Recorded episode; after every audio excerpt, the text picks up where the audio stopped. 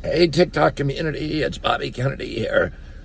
I'm running for president for a lot of reasons to stop the polluters who want to treat our planet as if it were a business in liquidation and convert our natural resources to cash and make themselves rich by making the rest of us poor. Uh, to stop the war machine, to uh, stop the chronic disease epidemic in American children that now affects 54% of our children, and to rebuild the middle class in this country. By the way, this is my dog, uh, my son's dog, Attila. Uh, she's a puppy, and that's Ronan in the back. And then I got another one over here that you can't see.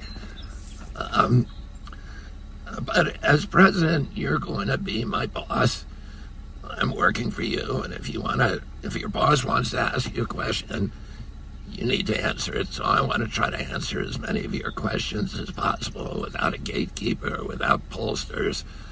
So leave your questions below, and I'll do my best to, uh, to answer a couple of them every day. Thank you very much, and greetings to all of you. I'm glad to be back in TikTok.